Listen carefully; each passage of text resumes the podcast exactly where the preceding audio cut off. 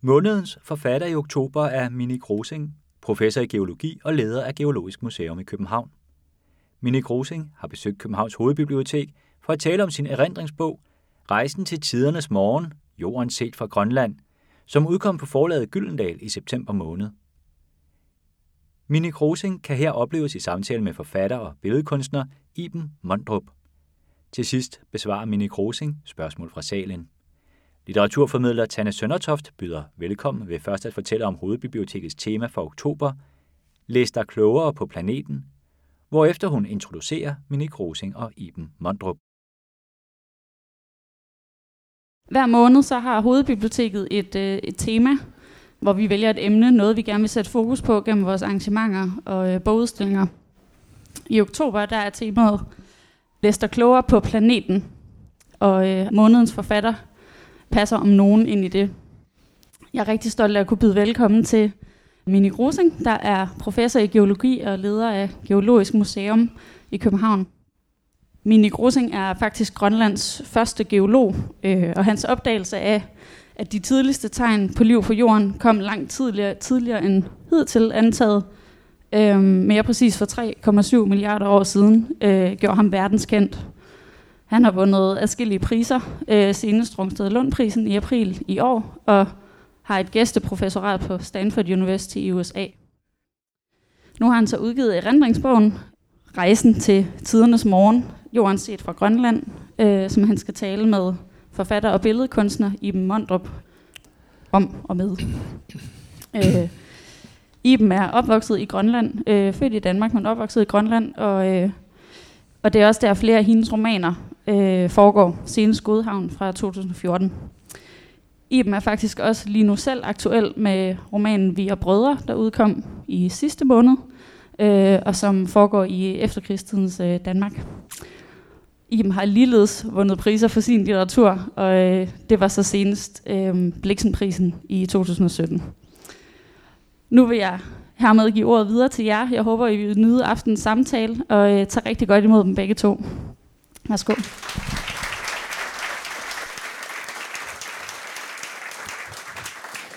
Tak, tak for det, Tanne. Ja, og tak fordi øh, jeg måtte være den, der skulle snakke med dig her i eftermiddag, men ikke. Det har jeg glædet mig rigtig meget til. Og øh, det vi skal snakke om, det var jo denne her bog. Nu fik vi ikke vist den frem, men det er denne her. Dine erindringer. Øh, rejsen til tidernes morgen, jorden set fra Grønland. Som både er dine erindringer, øh, her hvor du er nået til nu, mm-hmm. altså din barndom, din ungdom og dit voksenliv, og en beskrivelse af, hvordan øh, du kommer i gang med som geolog, og som så også slår over sådan cirka halvvejs i bogen og bliver en fortælling om øh, jordens og livets øh, oprindelse og det der fine forhold mellem liv og geologi, som jeg i hvert fald ikke vidste noget om. Jeg tror langt de fleste af os, vi bare sådan lever vores liv. Mm. Øh, og den der meget, meget store ramme er for mystisk øh, til, at vi rigtig kan gå ind i den. Men det, jeg lægger mærke til ved den her roman, det er, eller roman siger jeg så, den her erindringsbog, det er, at vi faktisk øh, får formidlet historien på en måde, som bliver forståelig for sådan en som mig også, som jo ellers bare er skønlitterær forfatter. Hvem ved, måske er det en roman. det er jo det. Og det er jo lige præcis sådan nogle tanker, man kommer til at sidde med, når man sådan har læst den her bog, det er, måske er det hele bare fiktion, fordi det er så vildt og så uforståeligt. Ja. Men jeg tænker, at vores samtale kommer til ligesom at øh, faktisk at bevæge sig fremad, sådan som bogen også fortæller. Så vi først snakker om ja. dit liv, og så hvordan du går i gang med, og, øh, med det her forskningsarbejde, som du er blevet verdenskendt for. Jamen, det glæder jeg mig også til. Altså, min store redsel her i livet, det var, at jeg skulle være en, der skulle interviewe nogen om noget på en scene. Så jeg er rigtig glad for, at det er dig, der sidder der, og mig, der sidder her. Uh, så.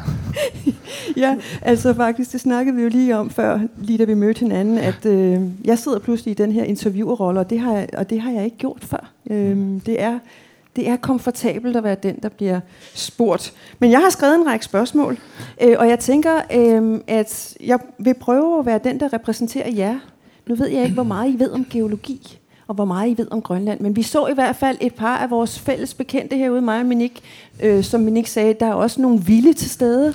Øh, nogle ædle vilde, nogle grønlændere. og det er jo nok i virkeligheden meget betegnende for den måde, du anskuer din egen historie på, at det er med et glimt i øjet. Ja. Fortællingen om dig og fortællingen om jorden og dig starter langt inde i Godthåbsfjorden. Nærmere bestemt, hvor? Ja, inde i Tinnar, som er et sted, som ikke eksisterer mere faktisk. Øh, altså mine forældre, min mor var fra Danmark, fra Brøndshøj.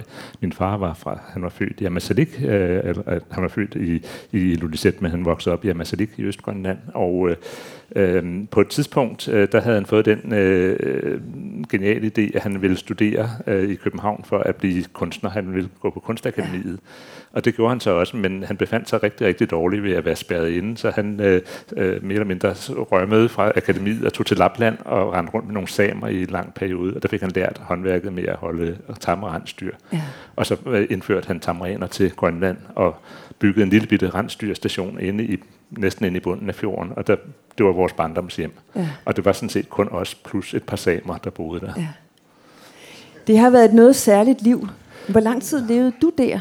Jamen, jeg levede der kun til, jeg var omkring tre år. Ja. Øh, men jeg kan stadigvæk huske det meget tydeligt, for som du siger, så var det jo et meget særligt liv. Men for os, som boede derinde, der var det jo det normale liv. Ja. Og det var sådan, vi tænkte, at sådan er livet jo bare. Øh, og da vi så kom til København, øh, og et af de første steder, vi øh, kom hen, det var Hans Knudsens plads. Så jeg kan forestille at vi kommer fra et sted, hvor der boede syv mennesker, og der var tre huse, og så var der ikke noget i 100 km i nogen retninger. Øh, øh, og så kom ind der, hvor det bare myldrede med mennesker, ja. og der var huse, og der var, vi har aldrig set en bil før. Der var, altså, det hele var temmelig ejendomligt, så derfor så var der jo noget kontrast i hvert fald at holde vores barndom op imod. Men det der med Hans Knudsens plads, det kender vi alle sammen til her, ja. stort set. Jeg er mere interesseret i, altså, hvordan er hverdagen inde i Itinera? Jamen hverdagen, den er jo, øh, tror jeg, og det, det tror jeg i virkeligheden er noget af det, som, øh, som karakteriserer meget i Grønland, det er, at hverdagen, den er jo øh, bestemt af, hvordan nu den givende dag er. Altså det, det er de muligheder, der viser sig. Øh, og især hvis man, øh, som øh, mine forældre jo egentlig ikke havde nogen øh, bestemt tider, de skulle noget, så var det jo, hvor, hvad var der mulighed for nu på den her sæson, den her hverdag. Min far, som udover at passe de her rensdyr, også gik på jagt og fiskede og sådan noget, fordi vi skulle have noget at spise. Øh, så, så, øh, og, og for os, der, der husker jeg i hvert fald, og det tror jeg også, at vi sådan alle sammen har bagefter øh, fået raffineret ud af det, vi kan huske, så var hverdagen jo også øh, karakteriseret af en kolossal frihed, fordi øh, vi måtte jo alt. Ja. Der var ikke nogen, vi kunne forstyrre, og vi kunne gå så langt vi ville i en hvilken helst retning, uden at støde ind i noget som helst. Så.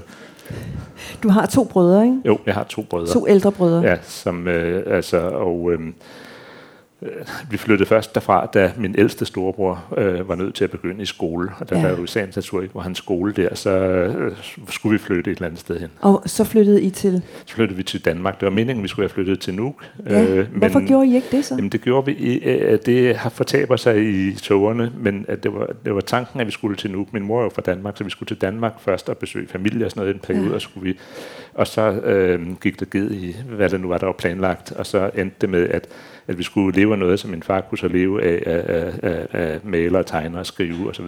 her i København, hvad han ikke kunne i, nu på det tidspunkt. Okay. Men fortæl mig, så kommer du til Danmark som treårig, og dine brødre er så lige nogle år ældre. Hvordan er det at komme til Danmark fra en, altså vi taler ja. en lille bitte lomme ind i en meget stort fjordsystem her, ikke? Det er i hvert fald øh, mindeværdigt, vil jeg sige, fordi altså, det, det, det var jo, det, det, der, der var mange ting i det, som var virkelig, virkelig mærkelige. Og så var der nogle ting, som øh, man måske først begyndte at opdage meget langt senere. Men altså, der var selvfølgelig det her med, at der var de mange mennesker. At jeg, jeg husker det meget som om, jeg opfattede det, og det har jeg også prøvet at, at sige, at det at ikke som en en, en, en, en masse mennesker, men en masse af mennesker, sådan en sammenhængende masse af oh, mennesker, ja. som man sådan prøvede at navigere igennem. Ja. Men det var ikke personer i den forstand. Øhm, så det var, det var den ene ting. Og en anden ting, som, som jeg også husker meget tydeligt, det var den der fornemmelse af, at de her mennesker var altså i små samfund i Grønland, der har man altid øjenkontakt med alle, man ser. Det har man jo ikke i, i sådan en stor mængde. Men også, at de her mennesker, de var helt utroligt mærkeligt øh, apatiske. Øh, det, det, det kom til udtryk inde, på, inde, på, øh, inde ved Nørreport, hvor det vrimler med duer, som ligner ryber, som er det lækreste, der overhovedet findes i hele verden. Og så de her mennesker, de gik uden overhovedet at se på dem, øh, endnu mindre at slå dem ihjel, som man jo øh, skulle, hvis man var på nogenlunde øh, ved, ved sin øh, fulde fem. Ikke? Så jeg tænkte, det her det er godt nok når sådan nogle mærkelige mennesker, der, der, der bor her. Du har sådan en fin fortælling om, og det er også, altså, og det er også afbildet mm, mm. i bogen her, øh, at din far, I, I flytter til Humlebæk, gør ja, I ikke det ret? Ja. ja. Og din far, som jo er kunstner, laver et stort billedtæppe til dig og dine brødre, som hænger inde på værelset, ja. og som I på en eller anden måde, øh, jamen, som I kan drømme jer tilbage til det oprindelige sted. Ja, altså i virkeligheden så var det et, han lavede, øh, altså historien var sådan set, at vi boede jo derinde i fjorden, og det var sjældent, der kom nogen, og på et tidspunkt skulle der komme nogen på besøg, øh, sikkert nogle pæne mennesker af en eller art, og vi havde, altså vi børn var, var øh, forholdsvis, øh, tror jeg, øh, omkring farerne, altså der var i hvert fald opstået en meget, meget stor plamage på væggen, øh, og den skulle dækkes på en eller anden måde, så der blev så hængt sådan det her lagen op, og så malet et billede af fjordkomplekset med alle dets øh, komponenter, som ligesom var et maleri til os, som øh, ligesom øh, viste, hvor alting var, som var relevant for os. Alt, der interesserede os, ja. hvor var det henne i den der verden. Så det var sådan en verdenskort i virkeligheden, ja. øh, som var sådan 20 gange 20 kilometer måske muskus, af fjorden. Og her er rensdyrene, og her er laksene. Ja, ja, ja, ja. Og, ja. Det er sådan et meget, meget fint. Og det, det kunne vi bruge timer og dage øh, til at, at, at sidde og, og kigge på og snakke om, at det nu var, der foregik i alle de her ja. dele af det her. Kort. Ja, fordi hvordan, øh, altså, hvad sker der i barnets bevidsthed, øh, når man ligesom flytter, øh, jamen ikke bare, øh, altså det er jo bevidsthedsmæssigt et helt andet sted, som du siger, ikke? Øh, hvad skete der inde i jer som børn? Altså, jamen, hvordan øh, tænkte altså, I på Grønland? Jamen, jeg tror, at der, der kan jo ske mange forskellige ting, men jeg tror, at det som, øh, også fordi vi var jo tre, som havde den der fælleshistorie, det var selvfølgelig en, en stor hjælp for os alle sammen, men, men også at i øh, vores forældres hverdag var Grønland jo også et hovedmotiv, så på en eller anden måde, så tror jeg, at det fokuserede vores vores øh, tilhørsforhold til Grønland ja. i virkeligheden. Det er vi jo ligesom kommet ud af, af, af, af den ramme, som, som, øh, som vi jo øh, ligesom kendte, øh, og ind i noget, som var meget mærkeligt, og så kunne vi huske tilbage på det her såkaldte, altså ligesom det tabte paradis, ikke, som, ja. som var derinde i, i, øh, i fjorden. Øhm, og, og jeg tror, at øh, på mange måder, så, så det, det ser vi jo også omkring os her øh, med folk, der kommer andre steder i verden fra, at at, øh, at øh, det kan også øh, accentuere ens oprindelige øh, til kulturelle tilførsforhold, at man er placeret i noget andet, fordi ja. man bliver opmærksom på, hvad der er anderledes. Ja. Og det, som jeg tror er, er, er det væsentlige, man kan uddrage, og det, som jeg tror er det mest normale, det er, at der er intet som helst problem i at rumme begge dele. Altså, det, det er jo ikke, der er jo ikke en, den her forestilling, at man skal vælge det ene eller det andet, den er meget underlig, fordi ja. der er jo rigelig plads til, til begge ja, dele. det kommer vi ind på senere. Ja. Jeg tror også, øh, hvis jeg må komme med en egen teori. Jeg har jo skrevet om børn ja, ja. I, i Grønland. Jeg tror, barnet bare, barnesindet er sådan et meget sentimentalt anlagt sind. Og det, det er som om, at alt det, som ligesom er, er tabt dagen i forvejen, det længes man efter, ja. og det savner ja. man. Så jeg tror også, der er et element af det. Helt sikkert. Og jeg synes også, jeg kan høre på andre, der er opvokset mm. i Grønland, og det kan være, at de har haft to, tre, fire mm. år i Grønland, mm. at det er noget, der bliver ved med at, at rumstere mm. i deres bevidsthed, mm. som et sted, de gerne vil tilbage til. Men det, det, det er helt rigtigt. Jeg tror også, at selvfølgelig, at, at, øh, at, øh, det, at det er så markant anderledes. Ja. Og det, jeg tror, nu boede vi så i ligesom, det helt ekstreme del af, af, af, af at bo i, i en afkrog af verden. Ikke? Men, men, øh, men, øh, men på den anden side, så, så er Grønland jo meget det samme, uanset også hvis du bor i en by, så er du alligevel stadigvæk meget tæt på natur og på alle de her storladende ting og så videre. Ikke? Så, så jeg tror, at, at det... Og, og, og der er Danmark jo i den anden ende af skalaen. Det er det mest kultiverede land i verden, sådan i form af landbrug og alt muligt andet. Ikke? Så, så, så, um, så, så der, der, det, det tror jeg, at, øh, at det er med til, at, at man ja. aldrig glemmer den der Følte du dig fremmed her i landet? Fik ja, du at vide, at du var fremmed? Ja, det gjorde vi. Det gjorde vi, altså, det gjorde vi ofte. Dengang skal man huske på, det var så der i begyndelsen af 60'erne, der var Danmark jo ekstremt dansk. Ja. Altså, det var meget sjældent, at der var nogen, der var noget andet. Og folk, de antog os enten for at være kinesere, øh, eller, eller også øh, fra, fra Grønland. Ikke? Ja. Men, men det er sket, fordi at øh, altså, den her... Øh, uden, tror jeg, nødvendigvis, at der var noget bestemt positivt eller negativt ved det, men, men det var, det var en, altså en almindelig gængs øh, opfattelse, at, at, det, at det var noget, som man kunne snakke om, altså sådan til at ligesom ja. tale om, for, nej, hvad er de underlige, ikke? Eller, ja. altså, øh, øh, det, det synes man, det var da helt, helt normalt. Så folk var nysgerrige og spørgende? Ja, nysgerrige, ja, ja. I dag skal man jo passe lidt på med at komme til at spørge øh, nogen om, hvor de kommer ja, fra. Ja, har det, det er for det meste altid fra Albertslund eller et eller andet. Præcis. Ja, ja. Men dengang var det altså okay, og så kunne man så fortælle, at man kom fra Grønland. Ja. ja. Og så noget andet, som jeg også øh, tror alligevel også var, øh, at det har jeg også prøvet ligesom at, at fabulere lidt over, det, det er jo det her med, at på den ene side var vi jo anderledes, og, og det var vi meget opmærksom på, og til tider var det også enormt irriterende, at, mm. at ligesom blive forholdt det hele tiden. På den anden side så bliver man jo også opmærksom på, når man bor i sådan et, et, et, et sted som Humlebæk, at alle de andre tilhører også grupperinger, som er anderledes i forhold til hinanden. Fiskerne, de var meget anderledes end bønderne, og bønderne var meget anderledes end øh, dem, som var, havde arbejdet i København, som var anderledes end så videre. Og de havde heller ingen, de havde ingenting med hinanden at gøre, de her grupperinger. Det tror jeg er en ret, en ret vigtig konstatering, ja. fordi sådan er det jo også i dag. Ja, altså, er der det, er ja. stor, stor forskel på, øh, mm. på de forskellige samfundslag, men vi er bare tilbøjelige til mm. at fokusere på den der forskel, mm. som der for eksempel er på grønlænder og danskere, ja. eller på... Ja. Øh, andre indvandringsgrupper. Ja. Ikke? Øhm, hvornår kommer du første gang tilbage til Grønland, og hvad, og hvad er det, der trækker jer tilbage? I er tilbage hele familien? Er I ja, vi er tilbage, fordi at øh, på et tidspunkt, der havde min far været oppe og besøgt sin, øh, sine egne forældre. Og jeg tror, det ved jeg ikke, men, øh, men altså, min farfar døde cirka 3-4 måneder senere, så jeg vil gætte på, at det er derfor, han har været op, fordi han har været syg.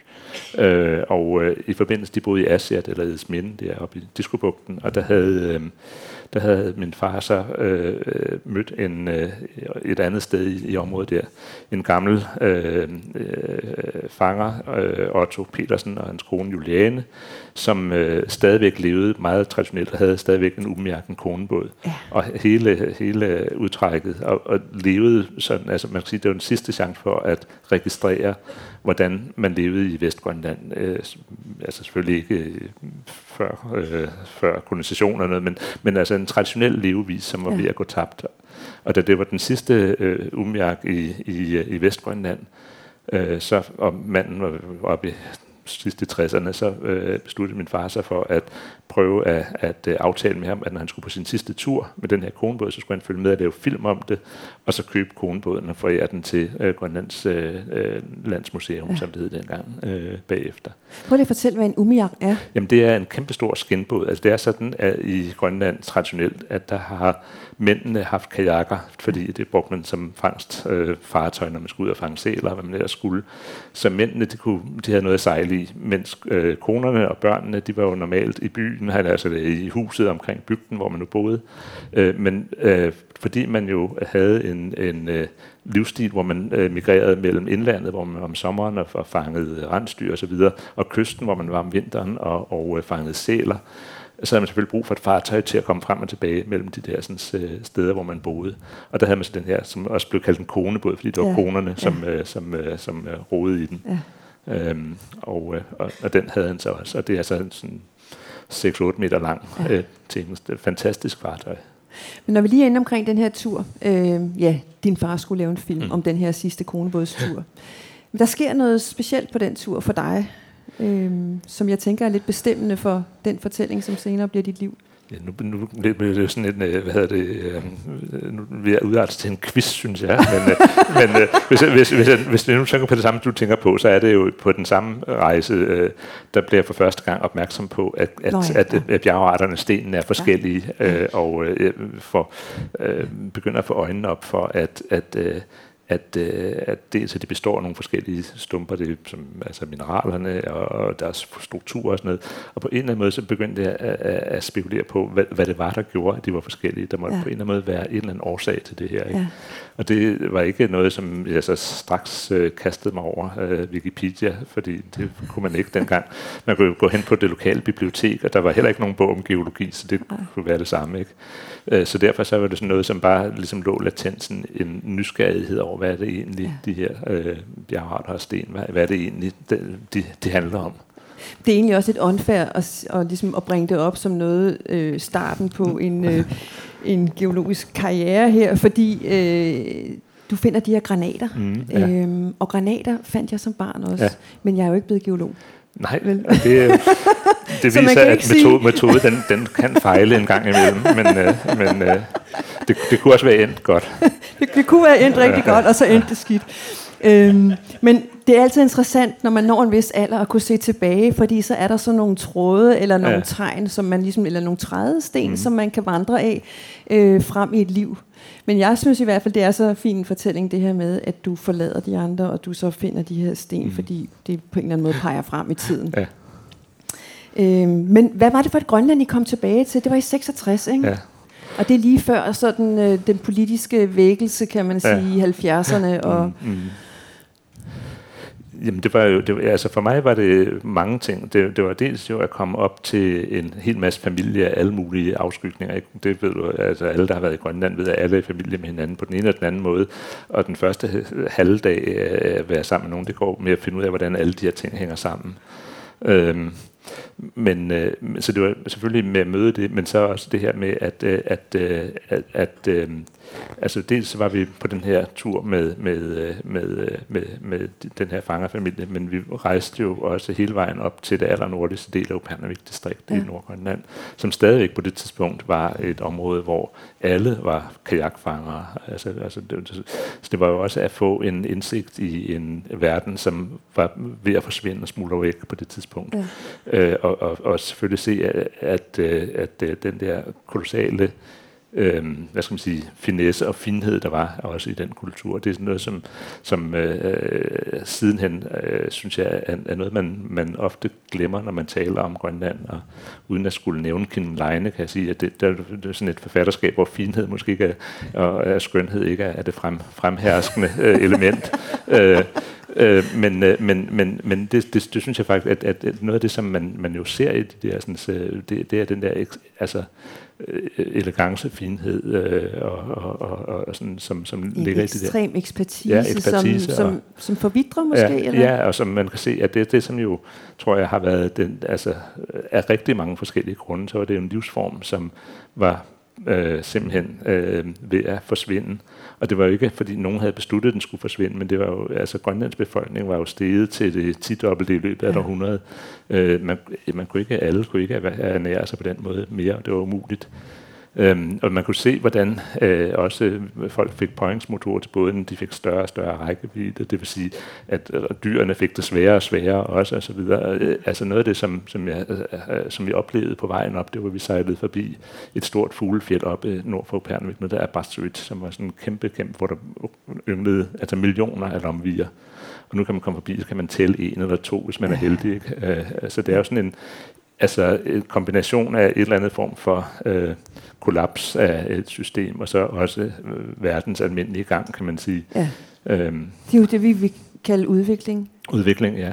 Og jeg tror, at, at øh, i forhold til både i Danmark og Grønland og alle mulige andre vegne, der har man tendens til ligesom at forestille sig, at der er nogen, der har besluttet, hvad, udvi- at hvad udvikling skal være. Men, Ja. men øh, altså, øh, bare det, at vi nu er fire gange så mange mennesker på jorden, som vi var for ikke ret lang tid siden, betyder at afstanden mellem os må altså blive fire gange så kort. Ja. Øh, og det betyder, at vi kommer alle sammen til at øh, øh, irritere hinanden mere og mere, og, øh, og gøre mere, have, have mere og mere behov for at på en eller anden måde vise hensyn og sådan noget. Ikke? Så, så, så øh, det, det er i hvert fald noget, jeg øh, tit har, har ligesom, øh, i forhold til Grønland, men, men, men sådan set både fra dansk og grønlands side altid forestiller sig, at der er en eller anden arkitektur eller intention bag ting.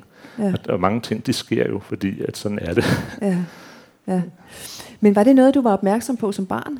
Øh, det ved jeg ikke. Eller det, stor dreng har du været på det Nej, men jeg, jeg tror, altså noget af det, som jeg var opmærksom på, det var i hvert fald det der med, at du kunne se begge dele. Altså du kunne se jo den der sådan, uh, nye udvikling Ja. ja. i, i, uh, i, i byerne i Grønland, og så kunne du stadigvæk se den traditionelle kultur i bygderne og Ja. i dele af byerne. Og du kunne jo se, at uh, de to livsformer uh, på en eller anden måde var på kollisionskurs. Ikke? Ja. Det behøver man ikke være, være meget uh, ekspert for at se. Nej. På den anden side, så kan man jo også sige, at øh, at øh, nogle af de elementer, som lå i den der oprindelige kultur, de trives jo stadigvæk i byerne, i, i, i hvad skal man sige, folks øh, øh, måde at, at, at, at være sig selv på. Ja.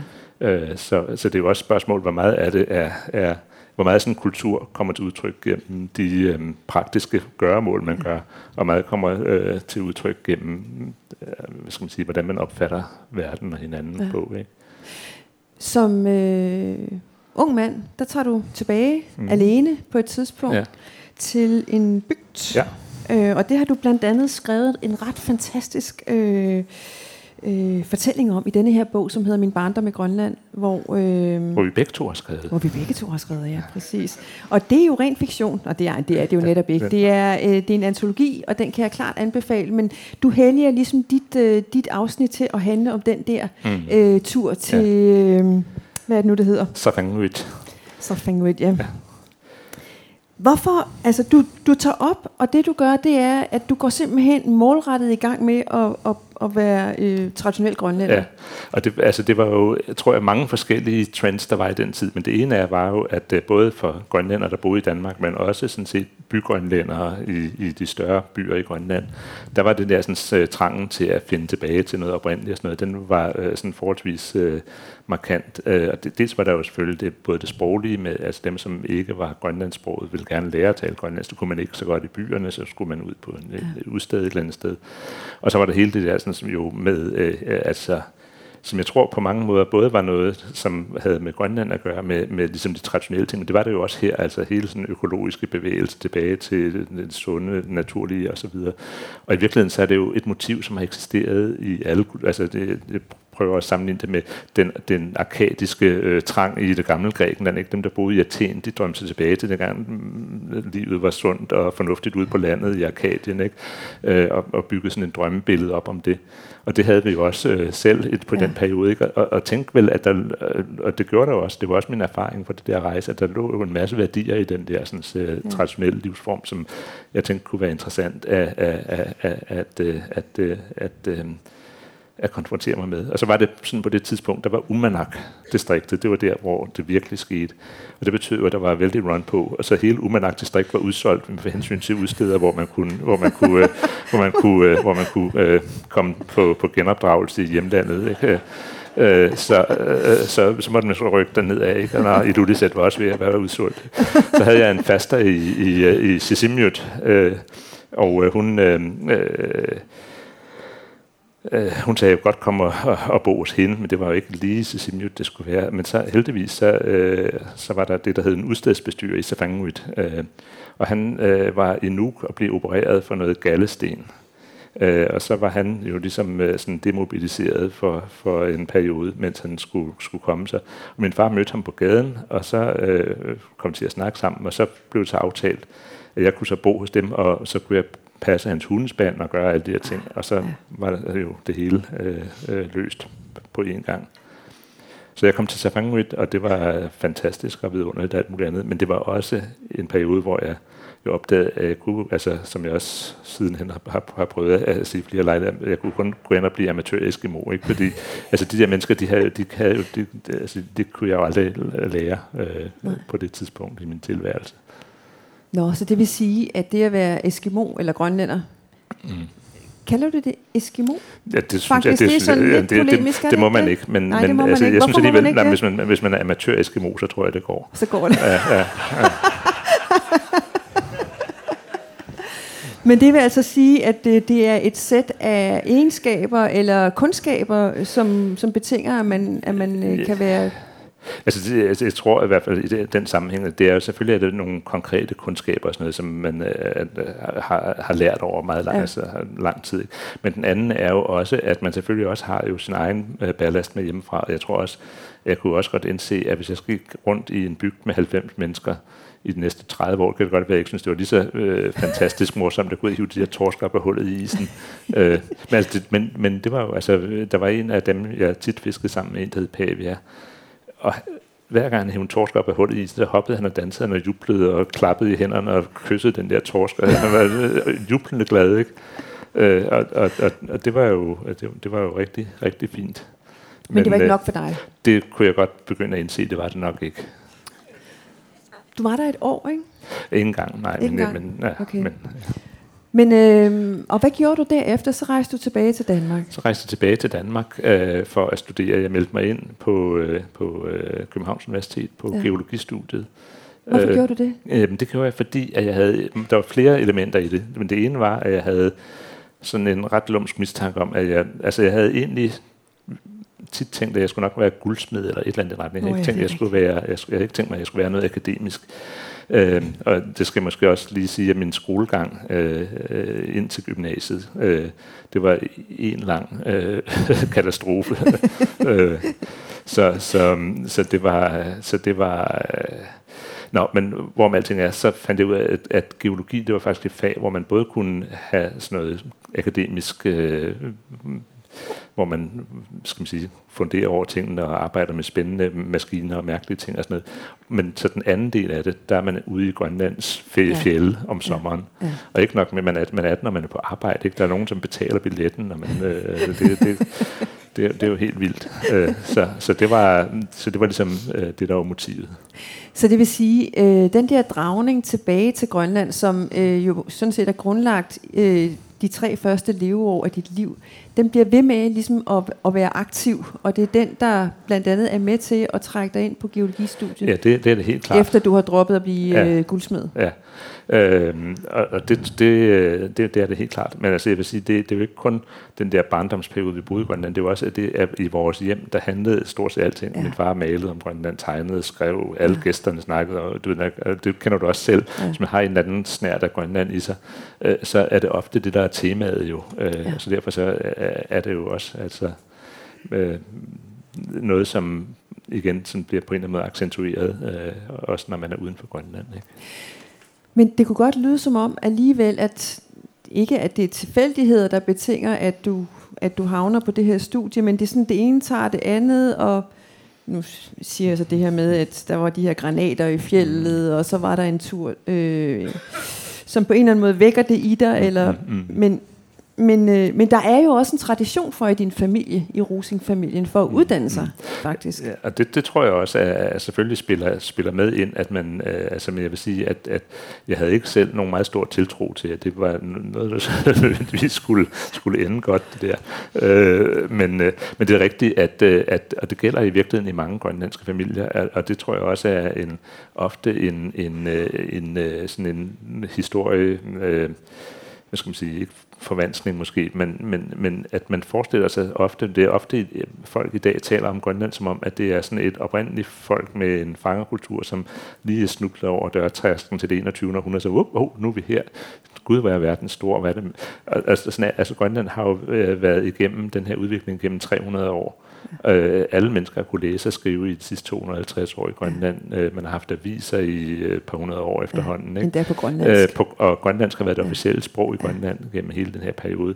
Og folk har jo haft en, en, øh, en, øh, en, en omverdensforståelse, ikke? Som, som var, øh, altså de kunne læse, de aviser de blev slidt op, fordi de gik op og ned af kysten og blev læst af alle ja. ikke? Så, så, øh, og, og min egen tipoldemor, øh, som kom fra et lille bitte, bitte sted øh, nede i nærheden af Bamjut, og som øh, øh, sidste i hvert fald hører til nogle af de sidste ublandede øh, grønlændere. Øh, hun kom i huset så, hos en præst, og øh, der lærte hun sig at tale dansk, øh, og så, øh, da hun var 20 år eller noget i retning, besluttede hun sig for at tage til Danmark øh, og øh, studere til jordmor. Ja, det er så fantastisk. Øh, og ja. det, det har jo været en, øh, en, øh, virkelig øh, ejendommelig øh, ting. Øh, men det gennemførte hun. Hun var faktisk en af de få på den årgang, der gennemførte studiet ja. og kom tilbage, og så virkede hun som jordmor ja. i Grønland. Ikke? Jo, så er der jo også tradition for præster i din familie. Din, øh, ja. Din oldefar var præst ja. i Dasida, ja. og din farfar var ja, også præst. han var også præst ja, ja. alle vejen. Så der er simpelthen øh, en, en lang historie for at, øh, at, at være nysgerrig og åben over for, ja. for verden ja. og viden.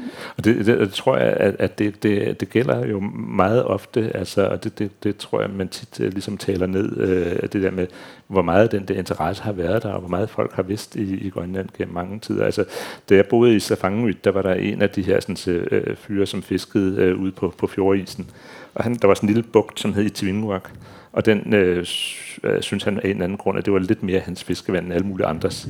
Og han blev meget sur, når nogen øh, ligesom gik ind og fiskede der. Det synes alle var fuldstændig latterligt, for selvfølgelig er alt sammen jo alles. Ikke? Ja. Nå, men øh, det gjorde han, og det gjorde, at han fik tilnavnet i Tvingwap i Diamini. I Tvingwap i Diamin. øh, øh, og det er jo igen, altså selvfølgelig vidste de da, hvad der foregik i, ja. i uh, Uganda, og altså, ja. Øh, det, det, er da klart, ikke? At du, du ved også, der var en grønlandsk politisk, der blev kaldt Lumumba, og, altså, så, så Grønland har da haft den der, øh, og min, min farfar, mens han var præst oppe i Thule i, uh, i slut, uh, midten af 40'erne, hvor de første tilløb til at bygge Thulebasen kom, altså, der har vi et brev, han har sendt til nogen, hvor han skriver, han forstår fuldstændig, hvad der, er, der sker, da de amerikanske skib kommer ind. Han ved helt, hvad lovgivningen er omkring det her, ja. selvom han jo er altså et, en, en, en, en, en lokal præst i en lille bitte, bitte, bitte sted. Ja. Ikke? Og han kan da beskrive at det der, han skriver, at ak, nu bliver Thule udnyttet øh, i, i, ligesom i erkendelse af dets placering i verden. Ja, det er altså, øh, øh, så, det er imponerende. Så, og, og, og det var ikke et særtilfælde. Altså, Nej, det, jamen det er jo det. Og det forestiller vi os ikke, fordi nej. på en eller anden måde har vi jo fået opbygget et billede, øh, også her i landet, som mm. handler om, at øh, al viden og al øh, hvad kan man sige, fremtidstro eller nysgerrighed, det er noget, der er kommet og blevet presset ned over hovedet på grønlænderne, som egentlig dybest set bare gerne vil være i fred. Ja, ja. Ikke? Øh, vi har aldrig bedt om, at det, mm. det, det, er ligesom den, mm. øh, det er ligesom det, man hører. Ja, ja. Det, det er fortællingen, at ja. man, er blevet, øh, man er blevet påtvunget verden ja, på en eller anden ja. måde. Det tror jeg, hvis man ser på øh, især sådan, altså 1850'erne og så igen øh, i 40'erne i Grønland, så men 1850'erne, det, det er jo oplysningstid i Grønland. Altså det er der, hvor ja. og folk er jo begejstrede, ikke, fordi de får åbnet ja. for verden. De får ny musik, og de får nye motiver ind i deres fortællinger, ja. og der sker alle mulige ting, og man får adgang til at smage ting, man aldrig har smagt før. Sådan ja. Og en eller anden grund, altså, øhm, jeg snakkede med en eller anden journalist fra øh, Washington forleden dag, som også spurgte om et eller andet. Altså, med alt muligt for ondt. Altså, var det ikke frygteligt for dem, at øh, altså, nej, det er der vidunderligt. Altså, der, der, der er ikke nogen, der tænker, at det, det var en total øh, katastrofe for den danske kultur, da rock and roll kom, kom til Silkeborg, vel? øh, altså, det, det Øh, men men, men, men øh, hvis det foregår i, i sådan en grønlandsk kontekst, så er det simpelthen øh, en, en kulturel katastrofe, og det er jo noget, folk selv, op, selv opsøger. Ikke? Det, ja. altså, hvis du ser på øh, øh, Sydøstgrønland fra Dasilak ned til Kap Farvel, øh, da Gustav Holm og hvem det nu ellers var, rejste op af den kyst, så boede der jo ikke nogen mennesker mere. Det gjorde de jo ikke, fordi de var alle sammen sejlet om til sydvestkysten for at opsøge alle de her nye, fantastiske ting, som var. Øh, så. Ja. Så, så, så jeg tror, at, at man, øh, altså det der, ikke, det, selvfølgelig er der er klart, at der er en masse negative konsekvenser af alle de ting, der er sket. Men, men det, man skal bare, øh, altså jeg tror, det er forkert at opfatte grønlænder som både uvidende og ikke medvirkende i Grønlands skæbne. Det har været rigtig mange, der har været aktivt engageret ja. i, at øh, Grønland er blevet den øh, succeshistorie, det faktisk er. Øh, du skriver blandt andet her i, i bogen, hvor du giver en beskrivelse af udviklingen i det grønlandske samfund i 70'erne, mm. men også i den grønlandske selvopfattelse. Mm. Øhm, og der skriver du, jeg opfatter 1970'ernes konstruktion og markedsføring af fortællingen om den undertrykte og udnyttede grønlænder som det måske mest skadelige danske overgreb på den mm. grønlandske mm. befolkning mm. nogensinde. Mm. Du ikke prøve at Jamen det, jeg det synes, at, at, at, at, at, at det, det er selvfølgelig at sætte det lidt på spidsen, men, men, men øh, altså, som jeg husker det, og som jeg tror mange, der har opfattet det, så, så var der ikke i, i den grønlandske befolkning indtil den periode, der, der var det fremherskende træk jo stolte folk, som var stolte af, at de faktisk kunne leve i, under de øh, vilkår, der var i Grønland, bedre end nogen andre. Ikke? Og det, var, det var folk, som var topprofessionelle, og de, de øh, og den her sådan med, med, øh, hvad skal man sige, den der øh, øh, overgrebs- eller tabsvinkel, ligesom at alt, hvad der er sket, det har været øh, et, et tab af noget. Øh, Øh, den tror jeg et vist omfang er en, som er, er, er opstået også i, hvad skal man sige, sådan en, en, en kulturel øh, kontekst, der, der, der bredte sig ikke bare i Danmark, men i hele Vesteuropa. Altså det, det almindelige civilisationskritik og så videre. Ikke? Det er, er, at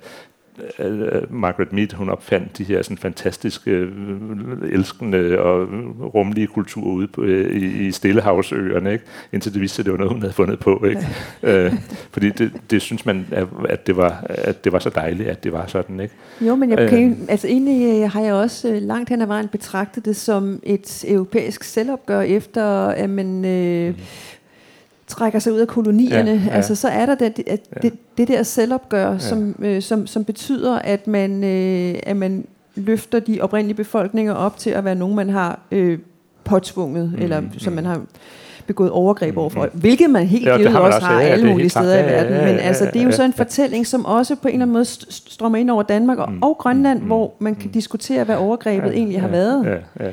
Øh, fordi du siger, at nu kalder du Grønland mm, en succeshistorie. Mm, mm.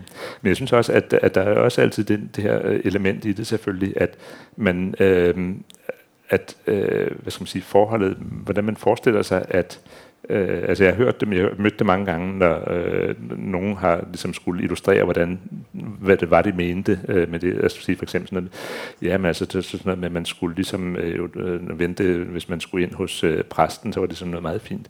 Det var det altså også, hvis man boede i Esbjerg, ikke? ja. øh, øh, og, og, og, og, det var jo også den måde, at, at, at, at, at det danske samfund var på. Øh, øh, altså i Humlebæk, øh, der øh, var der jo, da vi var børn, var der jo stadigvæk øh, teglværksarbejdere, som levede helt ekstremt kummerlige øh, mm. vilkår. Og en, øh, så ikke, det var et par klasser over mig, der var en, der, jeg, som vil, vil prøve at snakke med en, som, øh, som, øh, som havde, havde levet også den tid, øh, for ligesom at se, om jeg havde husket rigtigt, og prøve ligesom, at afprøve nogle af de her ting, ikke? som, som fortalte, at i hans klasse, der havde de samlet ind til sko til en af pigerne, der blev efterår. Ja. ja. Øh, så, så man glemmer jo også, at det er fordi, at man ofte så holder, øh, hvad skal man sige, øh, øh bygdegrønlænder, eller øh, dem, dem som, øh, som hvad skal man sige, almindelige menneskers hverdag, sammen med de ikke almindelige mennesker i Danmark på ja. samme tid.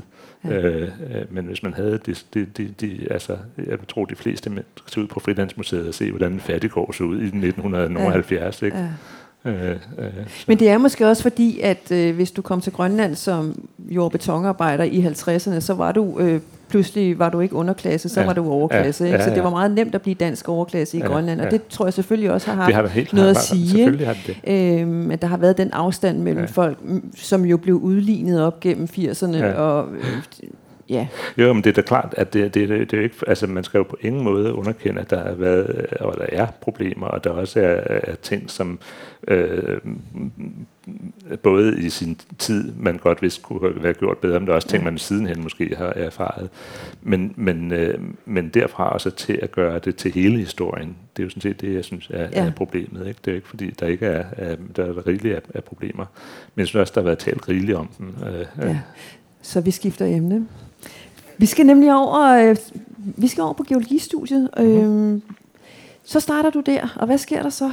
Øh, Jamen, det var jo en, øh, en øh, forrygende start, vil jeg sige, øh, fordi at øh, jeg kom ind på det her øh, geologisk museum, hvor jeg aldrig er kommet ud fra igen siden. Øh, så, øh, øh, men øh, men, øh, men øh, der havde vi en, der var en meget gammel og meget, meget øh, sådan øh, nobel øh, professor Arne Nygaard, som var ligesom fagets øh, grand old man. Øh, og han, øh, da jeg startede, det var hans sidste år som professor øh, ved museet, og han holdt som de der sådan store overbliks, øh, øh, hvad hedder det, øh, forelæsninger om sådan geologien, og det var sådan nogle, øh, på en eller anden måde var det, var det meget øh, fantastisk. Dels var han Øh, sådan virkelig øh, fantastisk menneske. Øh, og så repræsenterede han en tid, som øh, altså på en eller anden måde, han, han, bare for ligesom at sige noget om, hvad hans tid var, han fortalte, at han havde været i Argentina på et tidspunkt, så han, han havde været der sammen med ham her, kemikeren Williams. Mm. Nå, siger nej, kemikeren Williams, simpelthen det. Så han, ja, det var naturligvis før han opfandt barbervandet. øh, så, øh, så, øh, så, så, så det var ligesom det var en helt anden verden, ikke? Ja. Men også fant- meget fantastisk. Ja. Øh, men øh, han, øh, han i en forelæsning, jeg kan simpelthen ikke huske, hvad det var, øh, det egentlig handlede om, men det var noget med Hawaii. Og, så, og dengang, der var det at rejse rundt i verden, var utænkeligt, altså for de fleste mennesker, i hvert fald for mig. Jeg havde ikke, øh, altså, jeg havde, øh, jeg havde været i Jylland, fordi det havde vi været på rustur, men ellers så havde jeg ikke rigtig øh, været ude i den store verden. Øh, og så siger han til den her forelæsning, hvor han fortæller om andet, siger han, og når nu de kommer til Hawaii, må de ikke undlade et eller andet. Ikke? Og jeg tænkte, hold da op, det var da... Så, nå, hvis man er geolog, så, skal man, så tager man lige til Hawaii. Og sådan, ikke? Så, så, så, så, det, så var jeg øh, leveret. uh, ja. Øhm, jeg tror, vi skal bevæge os over i anden halvdel af bogen her, øhm, og det stofområde, som jeg godt kan synes er svært tilgængeligt, mm. øh, men som, hvor jeg, jeg hele tiden har følelsen af, at jeg forstår en lille smule, og, og det er i og for sig nok, øh, den smule, jeg forstår. Øhm, men det er jo ligesom det her område, som, som er, er dit, øh, dit område, og som blandt andet er betyder, at du på et tidspunkt tager til Grønland og nærmest ved et tilfælde øh, snubler over øh, jordens ældste mm. øh, liv. Kan du ikke fortælle lidt om overgang? Altså, hvad tager dig til Grønland på den her øh, på det her tidspunkt, og, og hvad leder du efter? Jamen altså, det jo, altså for det første, du sagde faktisk noget, som var meget centralt på øh, lidt, lidt tidligere. Du, du sagde det der med, at, ligesom, at, øh, at der er ikke nogen retning, ligesom, at man går, så sker der noget. Så at det, det, vil jeg, det, det er fuldstændig rigtigt. Altså, jeg, jeg, jeg har meget stærk tro på, at hvis man har en meget klar plan, hvad det er, man vil opnå, så for det første lykkes det ikke, og for den bliver man skuffet, fordi man havde sådan en klar plan om, hvad det var, man ville. Ja. Så jeg, jeg, jeg har altid været stærk fortæller for, at man øh, hellere prøver at være opmærksom på, hvilke muligheder, der viser sig i et givet øjeblik, og så forfølge noget, som man måske aldrig havde tænkt på at gøre. Ja. Øh, og, og så kan man sige, så er man heller ikke stukket af for nogen plan, for man havde ikke nogen, så det øh, var... var øh, var, det, så det, det vil jeg stærkt øh, anbefale øh, som, som livsstrategi. Øh, men det, øh, altså, da jeg så var et stykke inde i geologistudiet, så skulle man vælge at lave det, der hedder speciale, som er sådan et lille forskningsprojekt, man skulle lave. Og øh, der fik jeg så mulighed for at tage til, til, øh, til Grønland, det gør jeg hver sommer, med, med det, der hed GGU, eller Grønlands Geologiske Undersøgelse, dengang nu hedder det GEUS. Øh, og det... Øh, der havde jeg den mulighed så, at jeg skulle komme op med en, der hed David Bridgewater, som arbejdede der, som skulle arbejde i, i, i Nuuk-området. Og jeg kendte ham ikke, øh, da, da, da ligesom det her kom i gang. Så jeg, det første gang, jeg skulle snakke med ham, der øh, skulle jeg så ind på hans kontor på, på GGU, og var selvfølgelig lidt nervøs over det her. Øh, den her mand, jeg ikke kendte, og så bankede jeg på døren, og det stod lidt på klem, og tænkte, hmm, kiggede jeg ind. Og jeg kunne ikke se noget. Og så pludselig kunne jeg høre sådan nogle øh, lyde, underlige lyde, ind under skrivebordet. Og så var det den her mand, som kravlede rundt på alle fire lidt efter et eller andet derinde. Og bordet, øh, alting, den her kontor, synes som om det var ved at, at styre det i grus. Ikke? Øhm, og så fik han viklet ud af det her, og han var verdens absolut øh, altså han tiltrak en hver form for uorden i universet. Det, det, det, eller måske udgik det fra ham, det er også muligt, det er virkelig ham, det udkom og udgik fra. Øh, han var ekstremt venlig og rar og sød og meget, meget dygtig, og han var en rigtig god vejleder, men der skete altid øh, uforklarlige og især uventede ting omkring ham. Øh, og, og, øh, og øh, så ham skulle jeg til Grønland med, og det var, det var faktisk øh, det var fantastisk underholdende og, og, og, og til tider livstruende, men, øh, men, øh, men også, øh, jeg, jeg lærte rigtig meget af ham. Men det, jeg skulle arbejde på, det var sådan set ikke at lede efter hverken spor liv eller noget, men, øh, men på det tidspunkt, der øh, havde man fundet ud af, at de, nogle af de ældste bjergarter i verden, de var i, i Nuuk-området, og det var dem, jeg skulle arbejde på, og øh, det, som jeg havde besluttet mig at se på, det var, at man ligesom kunne sige noget som helst om miljøet på jorden, dengang at de bjergarter blev til. Ja. Øh, så øh, på det tidspunkt var det utænkt, at der var liv på jorden dengang. Hvad var teorien på det tidspunkt? Jamen teorien var sådan set, altså det var, den fremherskende teori var, at der måske ikke engang rigtig var vand på jorden endnu på det ja. tidspunkt, og endnu mindre, at der var liv. Men der var også, det var øh, jo lige efter, at øhm, Apollo-programmet havde været afsluttet, på, hvor man havde undersøgt månen for første gang. Og I ved alle sammen, I ser på månen, kan I se de her store sorte områder, man kalder månens have, som er øh, virkelig meteorkrater på månens overflade. Enorme, gigantiske krater. Ja. Og øh, da man havde været på månen der i, i, øh, og var kommet tilbage, så noget af det, man havde med, det var noget af det her øh, støv, som er på månen. Og det viste sig, at det her støv, det bestod af små glaskugler. Og de små glaskugler, det er altså ligesom dugdråber, der er dannet. Når der har været en meteornedslag på månen, så er noget af klipperne det fordampet op, og så er det kondenseret til de her små ja. dugdråber. Dem kan man så uh, datere. Og det man så fandt ud af, det var, at man kunne faktisk få, øh, finde ud af, hvornår månen havde været ramt af nedslag. Vi bare tage en lille håndfuld af det her støv, og så analysere de forskellige glaskugler. Øh, og det man fandt ud af, det var, at der havde været nogle meget, meget voldsomme bombardementer for omkring måske 3,9 til 3,7 milliarder år siden. Og man kunne regne ud, at hvis nogle af de her nedslag, som man ser som krater på månen i dag, havde ramt jorden, så ville overfladetemperaturen på jorden have været flere tusind grader, og alt liv ville være umuligt osv. Så, så det var, det var simpelthen øh, sådan et dogme, at livet kunne ikke være på jorden før cirka 3,5 milliarder år øh, ja. siden. Øh, så derfor så var det ikke noget med, jeg ledte efter. Nej. Det var meget klogt. Hvis jeg havde det efter, så havde jeg ikke fundet det. Præcis.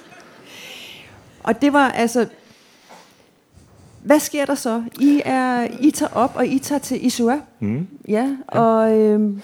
Og så øh, altså, går rundt og sådan, altså, det, det som, øh, som andre øh, forskningsgrene øh, siger, når de beskriver, hvad geologer gør, det siger, at vi går tur. Ja. Og det er sådan set også rigtigt, det er det, man gør, man går rundt. Og det er altså virkelig, altså det er lidt, ligesom øh, man, skal, du, man skal have nogle gæster i morgen, og så går man gennem torvehallerne og ser desperat ned i alle øh, motorerne og se, om der er et eller andet, der måske øh, virker. Ikke? Og det er lidt det samme. Du går i fjellet, så tænker du, øh, er der en af de her sten, der på en eller anden måde vælmer et eller andet. Ikke? Ja. Og det er det, man, er sådan set den måde, man navigerer på. Og det, som er specielt ved det her område og den her del af jordens historie, det er, fordi det er så længe siden, at de fleste bjergarter de har en meget, meget lang og kompleks historie, som kommer til udtryk i, at de altså, helt tydeligvis har været deformeret og alle mulige andre frygtelige ting, som gør, at det er meget svært at se tilbage til den tid, de dannede i ved at studere dem. Men når så man pludselig, som hvad der så skete her ikke, i Israel, det var, at jeg sådan, faldt over et lille bit domæne, hvor øh, alt det her deformationer så ligesom var rendt udenom, og så, så ligesom var en kerne af noget, hvor man faktisk kunne se strukturer, som, der, som var helt tilbage til tidernes morgen. Ja. Øh. Og, øh, og det var selvfølgelig enormt interessant, øh, ikke igen, ikke for at lede efter liv, men det var interessant, det med at pludselig, at der åbnede sig et vindue, hvor man kunne sådan lige se de her 3,78 milliarder år tilbage i tiden, ja. og forstå, hvad det var, der var sket. Altså ja. du kunne se øh, resultatet af processer, der havde måske taget et par minutter, ja. øh, og så var det bare frosset i tid. Ja. Og, og, og, og, og de processer var foregået altså før bombardementet? Til, det er jo det, der er det store øh, dyr i åbenbaringen, det er, at det der, sådan, som hed The Late Heavy Bombardment, øh, at, det, at man øh, begyndte at sige, maybe not so late, maybe not so heavy. og, og i virkeligheden, så er man, man ved faktisk ikke præcis, hvordan de ting relateres til hinanden. Øh. Det, som jeg synes er så fascinerende i denne her del af, af, af romanen, havde jeg nær sagt, mm-hmm. øh, fordi nu er det åbenbart, det, man kan jo nærmest kalde det teori, når det er, eller hvad hedder det, roman, når det er teori, ikke? Ja, måske. Ja. Det, der er så fascinerende ved den her del af fortællingen, øh, er, at du går ind og beskriver, hvordan kontinenterne opstår. Mm. Jeg troede, altså, at kloden ligesom var født med vand og med kontinenter mm. og bjerge og alt mm. det her, og at det selvfølgelig forandrede sig. Så havde vi nogle øh, vulkanudbrud, og vi havde noget, der foregik under havet, men at det, i det store hele havde det sådan set været næsten sådan her altid, ja. og så var der sådan nogle små forskydninger. Ja. Men det, du i virkeligheden fortæller mig og dem, der læser den her bog, det er, at, at med fotosyntesen, med livets opståen, så får vi kontinenterne. Mm. Kan du ikke prøve at fortælle, hvad er det, hvad er det for en proces? Jamen, det er, det, altså, det er jo en, en, selvfølgelig en forholdsvis lang historie, men, men det man kan sige, øh, det er... Øh, det, man, det, det man kan sige 3,7 millioner øh, milliarder øh, milliarder år, undskyld. Ja, ja. Øh, nej, men, men, men, men øh, det der man ligesom grundsubstansen i, i den historie, det er for det første vi ved, at kontinenterne har ikke været der altid på jorden. Det er den ene ting. Øh, de har været der fra cirka de 3,67 milliarder år siden, og så er de vokset gradvist gennem ja. tid. Så det første øh, sådan næsten milliard år i jordens historie fik jorden ikke taget sig sammen til at lave nogen, så der må være, der må være et eller andet specielt ved det. Det andet er, hvis vi ser ud andre steder i vores solsystem, så finder vi hverken kontinenter eller de, de er lavet af, nemlig granit, nogen andre steder der er nogen andre. Det, så vi tænker, at granit, når vi går rundt på brosten, tænker, det er den sådan normale grundsubstans.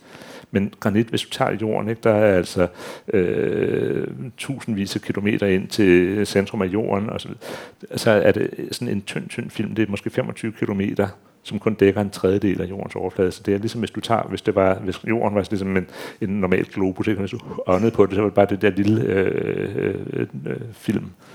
Det, det er kontinenterne. Det er øh, det er ganske, ganske tynd hinde, og, og som ikke har været der altid. Og som, så det, det er ligesom, hvorfor er det der så ikke? Det er ja. den ene ting. Den anden ting, det er jo sådan set, det kommer lidt af, at, det, at vi kan faktisk se tilbage så langt i jordens historie. Vi taler altid om jorden som en dynamisk planet, det er også rigtigt. Øh, der sker ting, altså jordskæld, vulkanbrud og alt muligt andet. Men langt størstedelen af jorden er ekstremt kedelig. Der sker ikke noget som helst. Altså det sker meget lokaliseret. Ikke?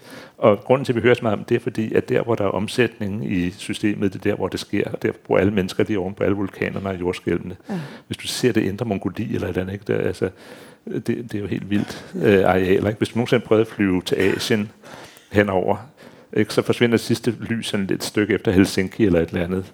Og så kommer det næste igen, når du kommer hen til Beijing eller sådan noget. Ikke? Altså resten af vejen, der er bare totalt, øh, foregår ikke noget som helst. Ikke? Øh, øh, så, så jorden er grundlæggende en kedelig planet. Men det betyder, og, og, og, og grunden til den er det, det er, at der er meget lidt energiomsætning ind i alt, alle processer. Det er et øh, udtryk for, at noget energi bliver omsat. Ja. Så hvis der er meget lidt energiomsætning inde i jorden, så er der meget spredt og meget små, langsomme processer. Og grunden til, at det alligevel bliver til noget, det er, at tidsspændet er så enormt, at vi ikke kan fatte det. Men hvis du så ser på de levende systemer, som jo øh, omsætter en utrolig masse energi, og det gør det, fordi de kan tage energi fra solen gennem fotosyntese, spiser vi planterne og så videre, eller spiser dem, der spiser det, hvis vi, hvis vi er, er, er, er, er således uh, disponeret.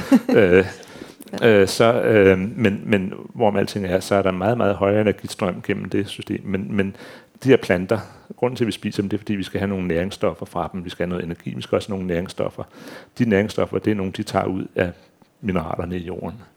Øh, så øh, levende organismer, de har det, man kalder stofskift, og det betyder simpelthen, at de griber ind i kemien i jorden. Øh, og den indgriben, det er virkelig den, som er den, hvad skal man sige, den vigtigste geologiske proces på jorden.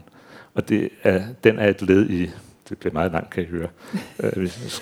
Øh, det, øh, det, det, det griber således ind i jordens maskineri, at det i den sidste ende fører til, at kontinenterne bliver dannet. Det, vi er simpelthen nødt til at have de levende organismer med ja. ind i, i regnskabet, for at kunne forstå det. Ja. Så det er sådan en, en, kan man sige, en idé, der kommer af dels det her, hvordan kan det være, at jorden ikke fik lavet nogle kontinenter i starten? Vi ser dem ikke nogen andre steder. Øh, og så øh, at hvis vi så prøver at analysere, hvordan materiale kontinenterne er dannet af, hvordan det opstår, så kan vi se, at der mangler ligesom noget energi tilførsel et eller andet sted i den procesrække, og den energi, den kan vi trække ud af solen gennem planterne ja. og mikroorganismerne. Og alt det kan I læse rigtig meget mere om i bogen, øh, fordi det er nemlig rigtigt, det er meget, meget komplekst, og det er, og det er meget, meget smukt. Altså det er ligesom en, øh, en vidunderlig fortælling i sig selv. Øhm, jeg tænker, at det er svært ikke at, når man taler med dig, også at tale om øh, Arktis og klima. Mm-hmm. Øh, også fordi jeg ved, du har været optaget af mm. de klimaforandringer, vi blandt andet mm. ser i Arktis. Og jeg betragter Arktis lidt som sådan et, et feticheret område, mm. altså et område, som vi er blevet øh, vant til at bruge som billede på mm. et amokløb, som klimaet er, er i gang med, og vi er på mm. vej mod en katastrofe. Og billedet på det bliver gletsjerne og indlandsisen, som smelter. Mm. Øhm, hvor man godt kunne mene, at der var andre områder i verden, hvor man, øh, hvor man mere øh, aktuelt faktisk oplever konsekvenserne mm. af de her mm. klimaforandringer mm. på en meget katastrofal mm. måde, mm. med oversvømmelser og øh, vanvittigt vejr og sådan nogle ting. Så oplever man ikke på samme måde i Grønland øh, konsekvenserne endnu. Nej. Hvorfor tror du, vi, at vi hører så meget om Arktis? Og, jeg tror, der, jeg tror der, der, der er mange elementer i det, men det ene af dem er selvfølgelig, at der har meget været talt om global opvarmning ja. som øh, hovedproblemet. Og det er selvfølgelig klart, at, eller, man kan sige, opvarmningen, det er, det, det er ligesom... Øh, grundlaget for alle de andre problemer, men, men og, og opvarmningen, temperaturstigningen, den er højere i Arktis, end den er nogen andre steder i verden. Men det betyder ikke, at klimaforandringen som sådan nødvendigvis kommer kraftigere til udtryk. Altså, hvis du bor øh, i, i øh, Karibien eller i øh, andre steder, hvor du har øh, de store tropiske storme osv., så, så øh, vil du måske ikke være enig i, at, øh, at, øh, at konsekvenserne er tydeligst. Eller steder, hvor øh, Øh, øh, hvad skal man sige, nedbøren enten stiger eller falder øh, i, i mængde osv. Så, videre. så, så jeg tror, det, det, det er meget vigtigt i forhold til øh, globale forandringer at huske på, at det er globale forandringer, og det er forandringsraten, der er problemet for os. Det er sådan set ikke, om altså den der halvanden grad, om den, hvis den nu havde været den, der havde været der fra oprindeligt af, så ville vi have øh, så vil vores, vores måde at leve på jorden have afspejlet det. Mm. Øh, men fidusen er jo, at vi er, at vores civilisation er meget, meget, meget, meget snævert knyttet til nogle meget bestemte øh, hvad skal man sige, vilkår. Og når de ændrer sig hurtigt, så er vi virkelig på spanden. Ikke? Og ja. man kan se jo, at øh, mennesket har levet på jorden i 150.000 år, eller mere, hvornår man nu sætter grænsen øh, og, og klarede sådan set udmærket med det. Men civilisationerne, de opstod, begyndte at opstå for 10.000 år siden, og det er jo afspejling af, at der var vi ind i en, den første sammenhængende lange periode med et stabilt klima. Mm. Øh, og det er det, som gør, gør det muligt at forudsige, hvad der sker til næste år, og være forberedt på det, og bygge sine huse og sine marker og alting. Finde ud af, hvilke afgrøder man kan dyrke. Alle, alle de her ting det er, øh, dem, dem kan man ligesom fintune, når man ved, hvordan fremtiden ser ud. Og det som er vores problem nu, det er jo, at vi ikke ved, hvordan fremtiden ser ud. Så det, det er både, det bliver varmere nogle steder, det, du, havniveauet det stiger nogle steder, men der er nogle steder, det falder. Mm. Og det er jo også det, som gør, at nogle af dem, som er meget skeptiske over for klimaforandringerne, de siger, at jamen, det, det her år, det var jo en lille smule koldere end året før, så kan det jo ikke passe, men det er jo noget, altså noget sludder, fordi Øhm, det vi måler temperaturen, det er temperaturen i atmosfæren, men havet, som er et kæmpe reservoir mm. af kulde, det øh, skal også med ind i det her regnskab så videre. Så, så, så det, det er enormt svært at forstå, men øh, dels præcis, hvad det egentlig er, men, men, øh, men, øh, men også øh, at, øh, hvad skal man sige, det, det er jo sådan set roden af problemet. Hvis vi nu kunne forstå lige præcis, hvad det var, så kunne vi måske forholde os til det. Ikke? Men, ja. men sagen er, at, øh, at, at den forandring, vi, vi, vi selv har påført systemet, den øh, gør vores verden uforudsigelig. Ja. Men kan du alligevel, øh, har du alligevel nogle forestillinger for fremtiden? Ja, jeg har masser af forestillinger for fremtiden. Og altså, det, det er klart, at øh, for, altså, jeg ved ikke, om det er klart, men for mig så der, der, der, er det jo ikke sådan, at jeg tænker, at klimaforandringer de, øh, udsletter planeten, eller det som, eller menneskeheden for den sags skyld. Men det er en enorm belastning for vores øh, komplekse øh, øh kulturer. Ja. Og det vil også være øh, nogle steder øh, formodentlig øh, umuliggøre, i hvert fald den type tilværelse, folk har nu. Øh, så så øh, det, jeg tror, at, at, at, at det, man skal ligesom øh, øh, feste sig ved, det er jo, at øh, vores store held er, at vi faktisk forstår, hvorfor det er, mm. og hvad det er, der gør det. Kan vi bremse det? Vi kan bremse det. Vi kan, vi kan ikke stoppe det nu, øh, men vi kan, øh, vi kan forhindre det i at gå meget værre. Ja. Øh, og og det, det er næsten lige så godt, vil jeg sige. Øh, altså pedusen er, som vi snakkede om før, det her med, at havet er et stort reservoir af kulde. Og det, som er, vi, vi er nu, hvis vi nu ikke udledt et eneste mere molekyl CO2 i morgen, så vil temperaturen alligevel blive ved med at stige de næste 100 år. Ja. Fordi at vi stadigvæk lukrerer på det kuldereservoir, vi har i havet. Så jorden er ikke i ligevægt nu. Øh, og det vil tage meget lang tid, inden den kommer det. Men det er jo stadigvæk sådan, at det, at vi ikke kan forhindre, at det ligesom udvikler sig i, i den retning, det nu gør, det er jo ikke det samme som, at hvis vi så ikke gør noget, så er det lige så godt. Det er absolut ikke det samme. Øh, så, så. Betyder øh, de forandringer, øh, som sker i Grønland, noget for dig særligt, eller, eller, er, det, eller er du... Det gør, altså det, jeg vil da sige, at det betyder noget for, for, for, for rigtig mange øh, for alle mennesker i Grønland i et eller andet omfang. Du kan se, øh, hundeslædekulturen øh, er jo i frit fald i Grønland, fordi at det er for dyrt at have hunde i forhold til, hvor meget man kan bruge dem. Simpelthen, ja. ikke? Øh, der er ikke havis de fleste steder mere. Øh, og det er sådan nogle ting, og det, det er jo tab af nogle kulturelle værdier. Øh, det, på den anden side betyder det, at folk kan fiske helfisk helt op i, i, i uh, Melvillebugten. Ja. Uh, så, så det er jo igen et, et tegn på, at, uh, at uh, med tilpasning, så kan man også, uh, og det, det har man selvfølgelig altid gjort i et eller andet omfang, så, så det er jo den, altså den der afvejning af, hvad, altså, man taber noget, og, man, og det, det er altid vanskeligt. Men øh, det, som jo karakteriserer os som mennesker, det er jo også, at vi ofte er i stand til på en eller anden måde at tilpasse os, hvad ja. der nu sker, ikke? Og, ja. og, og, og, og så få noget godt ud af det. Og det, øhm, og det tænker jeg måske især gør sig, gør sig gældende historisk set for Grønland, og, mm. og for de øh, befolkninger, der har levet der, det er jo altså evnen til at øh, tilpasse sig, ja. øh, og så indimellem at blive revet væk af landkortet, ja, ja, ikke? Øh, ja. men så lave fornyet indvandring ja, og tilpasse ja. sig. Ikke? Så øh, ja, interessant. Men øh, i min research til, til den her samtale, og nu skal jeg se, ja, tiden går, øh, der, øh, der stødte jeg på nogle forskellige artikler, som handlede om noget ret konkret, øh, som du har øh, været med til at tænke. Netop, altså hvordan kan man øh, gøre det, at isen smelter til, øh, mm. på, mm. på, eller, på Grønland til Øhm, altså, hvordan kan man gøre det til ikke noget positivt, mm. men, men, men udnytte ja, ja. det, der sker? Det, det tror jeg, det er, jo, det er jo helt afgørende selvfølgelig, det er, at, øh, og det tror jeg er noget, som vi er ret dårlige til, det er i virkeligheden at sige, når noget nu sker alligevel, Øh, altså ligesom om vi, vi føler, at vi pådrager os lidt mere skyld, hvis vi også udnytter det på en eller anden måde. Ikke? Ja. Øh, og det, det, det, er jo ikke, det er jo ikke særlig, særlig klogt. Øh, altså, jeg synes ikke, man, det er det, at man udnytter, at der sker en forandring. Det er ikke det samme som, at man på en eller anden måde øh, anerkender, at det var okay, at det skete. Ja. Øh, men, men når nu det er sådan, så, så må man jo forholde sig til det. Så, så det, øh, som, som jeg har foreslået, det er, at, at, øh, at øh, det her smeltevand fra indlandsisen, det bringer en kolossal masse øh, fint knust bjergetsmateriale, som indeholder alle de næringsstoffer, som alle de her sådan, vækster har brug for for at vokse.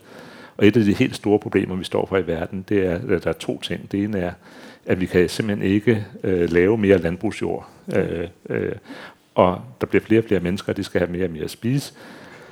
Og øh, det er sådan, at de øh, i trupperne og subtrupperne, der er det meget typisk, at øh, man kunne måske få altså et eller andet sted mellem dobbelt og 5-10 gange så stort udbytte af det samme areal, hvis man havde det samme mængde næringsstoffer i jorden, som vi har for eksempel her i, i, i Danmark. Altså ja. det er jo sådan, at, at vi ofte bilder os ind, at Nordeuropa, Nordamerika, øh, der går det godt, fordi at vi er super brilliant smarte. Men det er faktisk fordi, at jorden er rigtig god. Øh, og det, det er jo ærgerligt, at det er sådan, men, øh, men, øh, men sådan er det altså. Øh, og, og det er et problem, man faktisk kan gøre noget ved, så derfor så min tanke, det er, som, at det her sådan, materiale, der ligger i arktisk miljø, så er det inaktivt. Det ligger der bare. Hvis man flytter til et tropisk, ud, ja, det bliver, hvis ja. man flytter til et tropisk miljø, så øh, bliver det aktiveret, og så vil det indgå i, i, i, i det biologiske kredsløb, og så vil du kunne kunne få, få et, et højere udbytte ud af, af, af, din, af din jord, og dermed også være med til at, at mindske den ulighed, der er i verden, ja. og, øh, og, øh, og, og kunne imødegå nogle af de her sådan, forskellige øh, problemer med, med, med næring og, og, til, til mennesker. Og så den, den, den, for ligesom det ikke skal være nok, så er det så heldigt, at mens det frigiver næringsstoffer, den tager det også CO2 ud af atmosfæren. Ja. Så, øh, så det er sådan et projekt, vi har kørende øh, i samarbejde med, med, øh, med det der øh, plante- og miljøvidenskab også på ja. Københavns Universitet. Ja, man ser det for sig, altså simpelthen transporten af sådan noget mudder, ja. I, I kalder det gletsjermel, gletsjermel ja. fordi det er sådan noget, altså, altså det, det er sediment, det er sådan meget, meget ja, ja, finkornet. Ja. Alle, der har været i Grønland, kender, at ja. smeltevandet det er sådan mælket, og, ja. og så er der sådan noget rigtig, rigtig irriterende klæbende mudder ja. alle vegne. Ikke? Ja. Og det kan man simpelthen flytte? Det kan man flytte. Ja. Og, det, og det, altså, den gode nyhed er jo, at der er sindssygt meget af det. Øh, øh, smeltevandet transporterer, det kan man undersøge nu, ikke? Smeltevandet kommer hver år med 1 milliard tons ja. nyt materiale oven i de, øh, der har lagt sig gennem de sidste 10.000 år. Ja. Ikke? Så der, der skulle være nok til øh, flere dage. men, øh, men altså, hvordan, hvordan reagerer, øh, hvad kan man sige, altså hvordan har, bliver der reageret på sådan et, øh, et, en tanke her? Jamen det med øh, altså alt fra øh, stor, øh, hvad skal man sige, øh, trækken på smilebåndene til, til forhåbning. Øh, altså de øh, agronomer, som, øh, som arbejder på det her projekt, da, vi først, da jeg først foreslog det her, så var de meget høflige mennesker, men øh, det var svært at, at se, at de ikke også tænkte det her, det er altså øh, hat og briller, ikke? øh, øh, men så øh, de, det, skulle, det ville de gerne afprøve i nogle forsøg, og, og, og der var tanken, at det ville nok tage et års tid eller sådan noget, for at få det aktiveret i jorden, det her. Så man skulle ligesom væbne sig med tålmodighed, og det ville nok ikke ske noget. Så ringede øh, Andreas de Nergård, som stod for, for den del af, af projektet, han ringede sig efter, efter otte uger og sagde, at øh, nu er de gået amok, de der planter. Og dem, der havde fået, de var en halv gang større end dem, der ikke havde fået. Ja. Øh, sådan, altså med det samme. Ikke? Så, så det, det gav jeg selvfølgelig blod på tanden til at prøve at undersøge det videre. Og det og gør der vi har vi jo altså en fantastisk eksportvare for det grønlandske samfund i virkeligheden. Ja, det er jo en dejlig ting, fordi det er noget, som ikke kræver en hel masse industri. Det er jo et Ja. produkt, som er naturligt forekommende. Ja. Det kræver heller ikke noget væsentlig infrastruktur, Nej. hvad der er en stor uh, mangel på i, i Grønland i forhold til, til den slags ting. Og så tror jeg, at det, som er det aller, aller vigtigste ved det, øh, som jo gælder for os alle sammen, det er, at, at der er ikke noget, vi hellere vil, end være relevante i verden. Ja. Så hvis man er dem, der ligesom har løst alle verdens problemer på én gang, så kan man ikke forlange det bedre. Og det tænker jeg, det kommer til at blive Grønlands øh, fremtidige branding. Det er, det er landet, der løste alle verdens problemer. Ja, tiden går, og vi er faktisk, øh, vi har 20 minutter endnu, men jeg tænker, det er meget, når vi sidder her øh, på vores pinde. Og jeg kunne egentlig godt tænke mig at høre, om der at åbne op for, hvis der er nogen blandt publikum, som har noget, de gerne vil spørge Minik om, fordi du er en kapacitet på rigtig mange felter, og ja, Og hvis jeg ikke ved det, så kan jeg altid lade, som om jeg gør det. så Øh, I må endelig stille spørgsmål. Øh, I får lige en mikrofon ned, når det er. I rækker bare hånden i vejret. Øh, der er et foran her. Ja, Jeg hedder Sten Hansen. Øh, Det er sådan i forhold til det sidste, du snakkede om, fordi på, på et tidligere tidspunkt har jeg hørt dig snakke om, at I sendte hele container til Etiopien af det her. Øh. Ja, til, til, du- til Brasilien. Nå, var det Brasilien, Brasilien? ja, ja. Kan du sige noget om, øh, Ja, om det? ja, altså det vi har fundet ud af øh, i første omgang, vi arbejder sammen med øh, Universitetet i Sao Paulo, som er et meget, meget øh, velanskrevet øh, landbrugsforsknings, øh, har et meget fint landbrugsforskningsinstitut. Men det vi har fundet ud af, som jeg tror ikke er en, en øh, det skal man sige, det er ikke en unik opdagelse, vi har gjort, det er, at alting er meget besværligt i Brasilien. Øh, så øh, vi startede øh, med at hente det øh, faktisk for sidste altså forrige sommer i Grønland, og begynde øh, den her proces at få det. Øh, og det er i Brasilien, og øh, det regner nu, og de skal til at lægge det ud, og de regner med at have det lagt ud i november. Tanken var, at de skulle have lagt ud sidste november. Men, øh, men altså, det går fremad med at få, få det afviklet, og hvad resultatet bliver, det kan vi selvfølgelig ikke sige noget om, men, men det er et forsøg på at, at prøve at se det i, i en virkelig kontekst i Brasilien. Øh, men som sagt, det vi har lært, det er i hvert fald, at øh, det kan være meget vanskeligt at operere i Brasilien på afstand. Jeg har et spørgsmål mere hernede. Jens Dormand, øh, det er et helt konkret spørgsmål omkring, øh, øh, da du talte om jordens øh, skabelse og skabelsen af kontinenterne, og at fotosyntesen og planter og sådan noget, mm. egentlig var, hvad skal vi sige, en meget væsentlig del af det, vi, f- Mm. af det at vi fik kontinenter. Hvornår kommer vandet ind i hele den ligning? Vandet, det er nødt til at være der i forvejen, men det er faktisk et meget godt spørgsmål, Ja. øh, øh, fordi at, altså det, der, der er stor usikkerhed om, hvornår vandet øh, kom på jorden. Øh, For det første kan man sige, at vi, man taler ofte om den blå planet, og vi er sådan en planet med masser af vand. I virkeligheden i verden, så er der altså meget, meget, meget lidt vand på jorden, men det meste af det er på overfladen, og igen en ekstremt tynd film. Øh, Så der er cirka 400 parts per million vand på jorden, som er nærmest ingenting. Men fordi det ligger i den her film på overfladen, så er det tilgængeligt for, for, for levende organismer. Men hvornår kom det, den lille smule vand, vi har, så det er faktisk et stort spørgsmål. Men der er meget, der tyder på, at oceanerne har eksisteret siden måske 4,3 milliarder år siden, eller noget i den størrelsesorden, er der, er der meget, der kunne tyde på. Og nogle af de ting, vi blandt andet kan se, øh, det er også øh, i forhold til Øh, altså, hvor det kommer fra, det her vand, der, det er også et stort spørgsmål. Øh, men meget tyder på, at det kommer med meteor øh, nedfald på jorden efter. Jorden var meget varm umiddelbart efter sin endelige dannelse, og der er det muligt, at vi har tabt det oprindelige inventar, vi havde af vand. Men så er der kommet den der lille smule, vi har, det er kommet ind i det efterfølgende 100 millioner år, eller i den, retning, på den sidste del af, af jordens samling øh, med, med meteoritter. Så svaret er, at vi aner det ikke, men, øh, men formodentlig meget tidlig i jordens historie. Ja, to sekunder. Hej, jeg hedder Simone. Mm. Øhm, jeg arbejder på Grønland i sommer, hvor vi fik et foredrag om det her gletsjermel.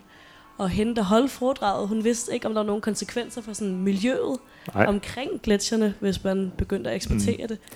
Ved du noget om det? Ja øh, og nej. Øh, vi, altså, vi ved det ikke konkret, men det vi kan sige, det er jo, at øh, smeltevandet, det lægger alt det her sådan, mel, enten i søerne eller især ud for kysten. Der sker det, der hedder flokulation. Når det kommer ud og møder saltvand, så klumper melet og falder til bunds. Det du kan se, der er sådan en grå zone lige ud for en elmåling, og så bliver vandet klart længere ud.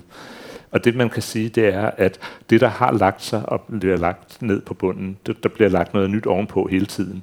Så det, som ligger nede, det har været forsejlet for det miljø, i, og vil være det altså inden for 10.000 års skala. Ikke? Altså det, at man fjerner, det vil sige, at man tager det ikke ud af noget eksisterende kredsløb. Og det, at man vender op og ned i det, det ændrer ikke på, fordi vandet er mættet med det i forvejen. Øh, det der. Så, altså, selvfølgelig er der altid en eller anden form for konsekvens, men den vil formodentlig være meget, meget lille. Øh, en anden ting, vi har gjort, øh, der er en, en, en øh, specialstuderende inde på vores museum, som lige har lavet et studie af mikrobiomet i det her. Er, er der nogle mikrober, er der nogle ting i, som vi ikke ønsker at flytte rundt i verden eller sådan noget. Der er mange elementer i hele det her miljøspørgsmål, som, som stadigvæk skal belyses, men, men sådan øh, helt grundlæggende så er risikoen ved at rode op i noget, han har sagt, i det, i det arktiske og flytte det andre steder hen i verden, det, det er meget, meget lille, fordi der er meget lille biodiversitet i, i Arktis. Der var et spørgsmål herovre. Katrine Gyldsted. Jeg mener, at du har sagt på et tidspunkt, øh, at jorden skal jo nok overleve. Det vil mm. måske være med menneskeheden. Ja.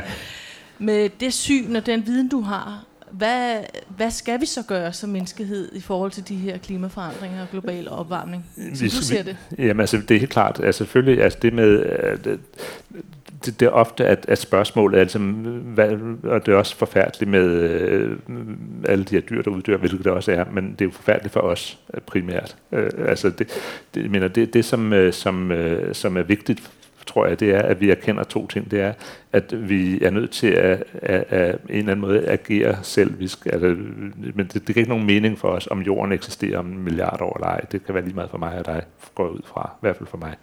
Øh, men, men, men det ene der, det er, at det er os, der er de voksne i verden. Altså det er menneskeheden som sådan. Det, det er ligesom med, at, at, øh, at der, der er jo meget stærke kræfter mange steder, som prøver at afstå fra, eller ligesom at, at, at skærme os mod at tage ansvaret for, hvad, hvad der sker.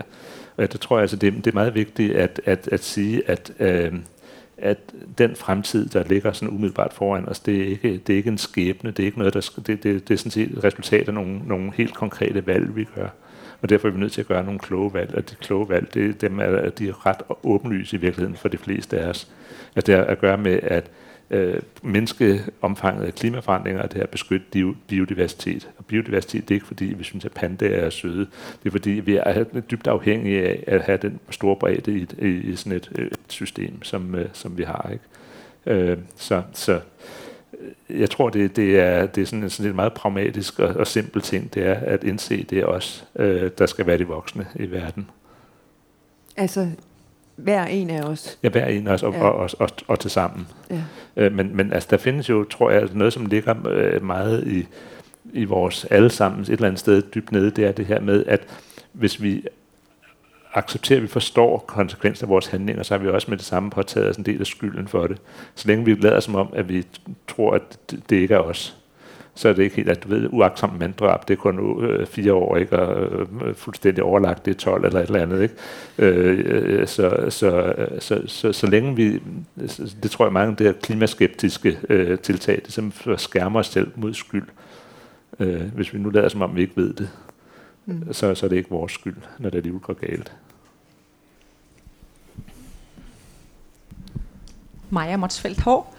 Øh, nu snakkede I om øh, det billede, vi har vi sammen måske både Grønland og Danmark har, har, har lavet eller malet mm. omkring Grønland, mm. øh, den her offerrolle, mm. og det er så synd for os. Hvad mener du, vi skal gøre for at ændre det billede?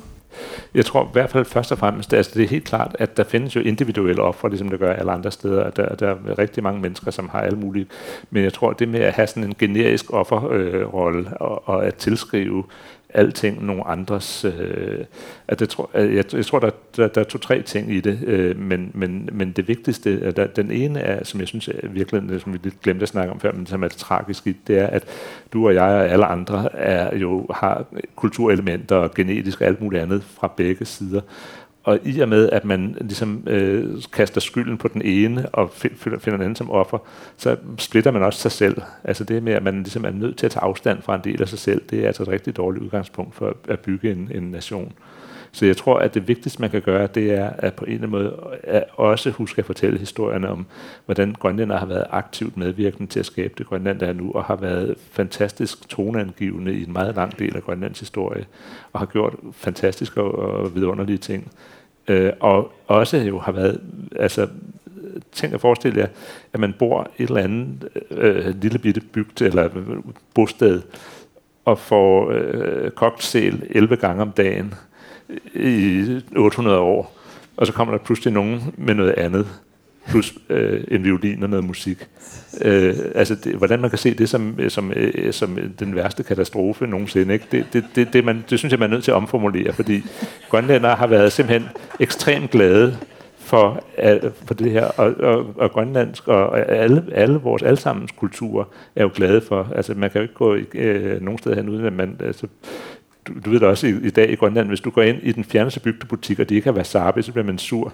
ikke? Øh, tænker, hvad, hvad fanden foregår der altså? Øh, ikke? Øh, så så, så øh, grønlænder er jo ligesom alle andre mennesker selvfølgelig glade for nye impulser og alt muligt andet. Øh, der, der er meget, meget interessant øh, studie af, af Knud Rasmussens indsamlinger af myter øh, gennem Kanada og Alaska, og så Rings øh, myteindsamling fra Grønland halvt århundrede før øh, hvor de grønlandske, de samme myter, de har meget, meget, meget de er fire gange så lange og 30 gange så detaljerede. Det er fordi, man har en hel masse andre elementer i sin begrebsverden, som man har fået gennem det her kulturmøde. Og de bliver selvfølgelig bygget ind i de gamle myter, som, så det er et helt andet. Det, det, det, de er 100 gange så gode, ikke, de her fortællinger. Og det, det alle mennesker synes er en god bog, er 100 gange bedre end en dårlig bog. Ikke? Ja. Så jeg synes, man skal huske, altså det, og igen, det er jo ikke fordi, at man skal underkende, at selvfølgelig er der ofre og alt muligt andet øh, i alle vejen, men at gøre det til hovedmotivet i ens tilværelse, det er ikke, ikke, ikke gavnligt. Vi kan godt lige nå to spørgsmål her på faldrevet, men... Oh, Marianne Olsen, øhm, Jamen, jeg, jeg er faktisk meget optaget af det, du siger der. Jeg har også en øh, fortid, selvom jeg er pæredansk, så har jeg... Og så har du en isbjørn, som min onkel har skåret ud, måske, ja. om halsen. Frederiksen, Jørgen Frederiksen fra ja. Ilulisset. Øhm, nej, men øh, øh, der, der sker jo rigtig mange ting i disse år mm. deroppe, og der sker jo også rigtig meget politisk. Mm. Øh, vil du udtale dig om det, eller vil du helst have det sådan? Øh, fordi øh, øh, lige i øjeblikket er der jo, ja, nu har vi igen, eller er der igen kommet ny, øh, eller der er nogen, der har trukket sig ud i hvert fald af, af regeringssamarbejdet deroppe. Så vil du udtale dig noget? Altså, jeg er jo ikke hverken ekspert på det eller noget, men der er en ting, jeg synes i hvert fald er meget øh, karakteristisk ved grønlandsk politik, og det er, at det jo på rigtig mange måder ligner dansk politik. øh, øh, og øh, ingen af parterne har meget at lade sin anden høre. Altså, og du kan jo se igen motiverne. Altså, der, der, der gik ikke 14 dage, før man havde udflytninger øh, i de danske kommuner, før at øh, det skulle man også have der. Så, så det er jo, og det er jo bare en afspejling af, at der er sådan en eller anden form for skæbne fællesskab. Men jeg, altså, jeg synes sådan set, at, øh, at grønlandsk politik, den er, den er ikke væsentligt forskellig fra, fra, fra dansk politik i virkeligheden. Øh, til gengæld så er en ting, som jeg synes måske, øh, og det kan godt være, det er, det er bare min, øh, min øh, blåøjethed, øh, øh, men, men det min fornemmelse er, at der er en generation af, af unge grønlændere, som faktisk er politisk engageret, og på en måde, som måske kunne gøre, at grønlandsk politik blev væsentligt bedre end dansk politik. Jeg har sådan et lidt lavpraktisk spørgsmål. Ja.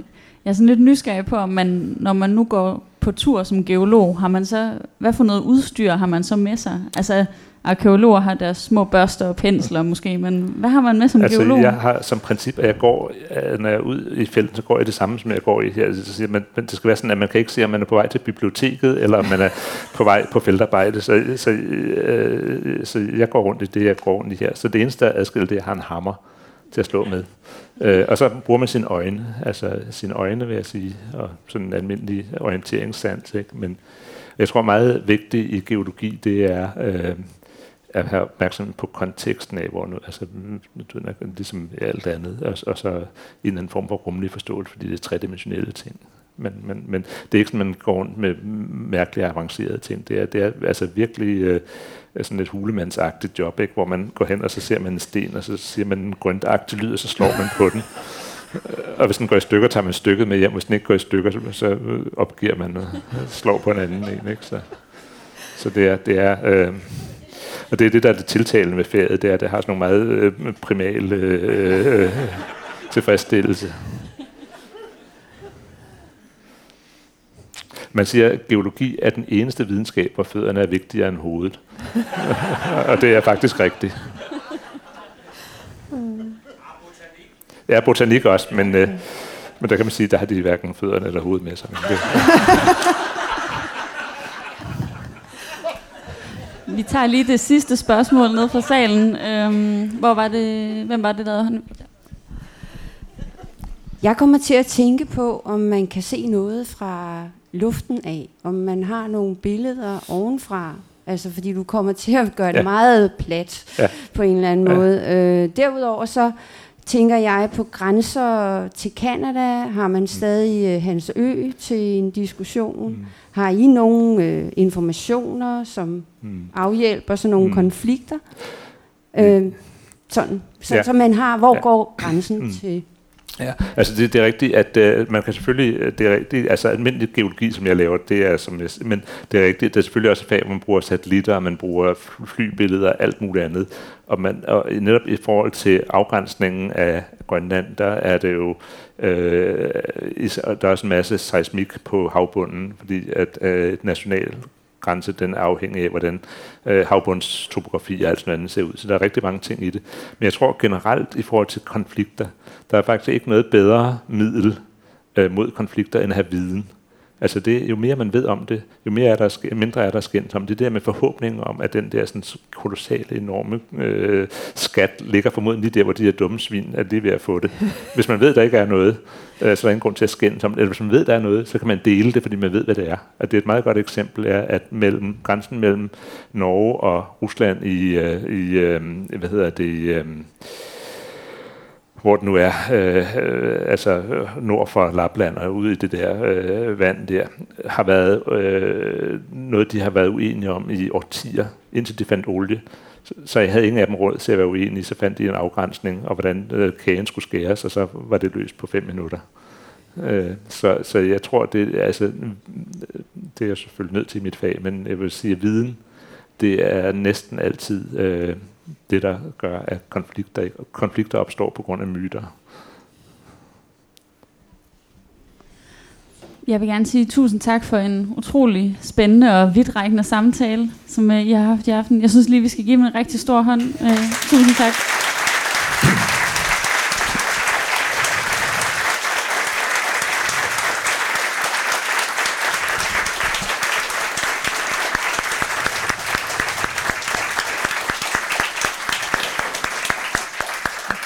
Tusind tak skal I have. Jeg synes, vi skal give en ekstra til I, fordi det var hende, der tog det tunge læs her. og jeg slap for det. Tak. Og tak så, til et tak. godt og engageret publikum, som jo faktisk så stort, så vi var nødt til at udvide. Dejligt, super dejligt med så mange mennesker her. Tak fordi I kom. Tak. Og læs den her bog. Den er skøn simpelthen. Køb den for Guds skyld du har lyttet til en podcast fra Københavns Biblioteker. Du kan finde flere podcast på bibliotek.kk.dk-lyd. Eller skriv månedens forfatter i søgefeltet i iTunes, din podcast-app eller på Spotify.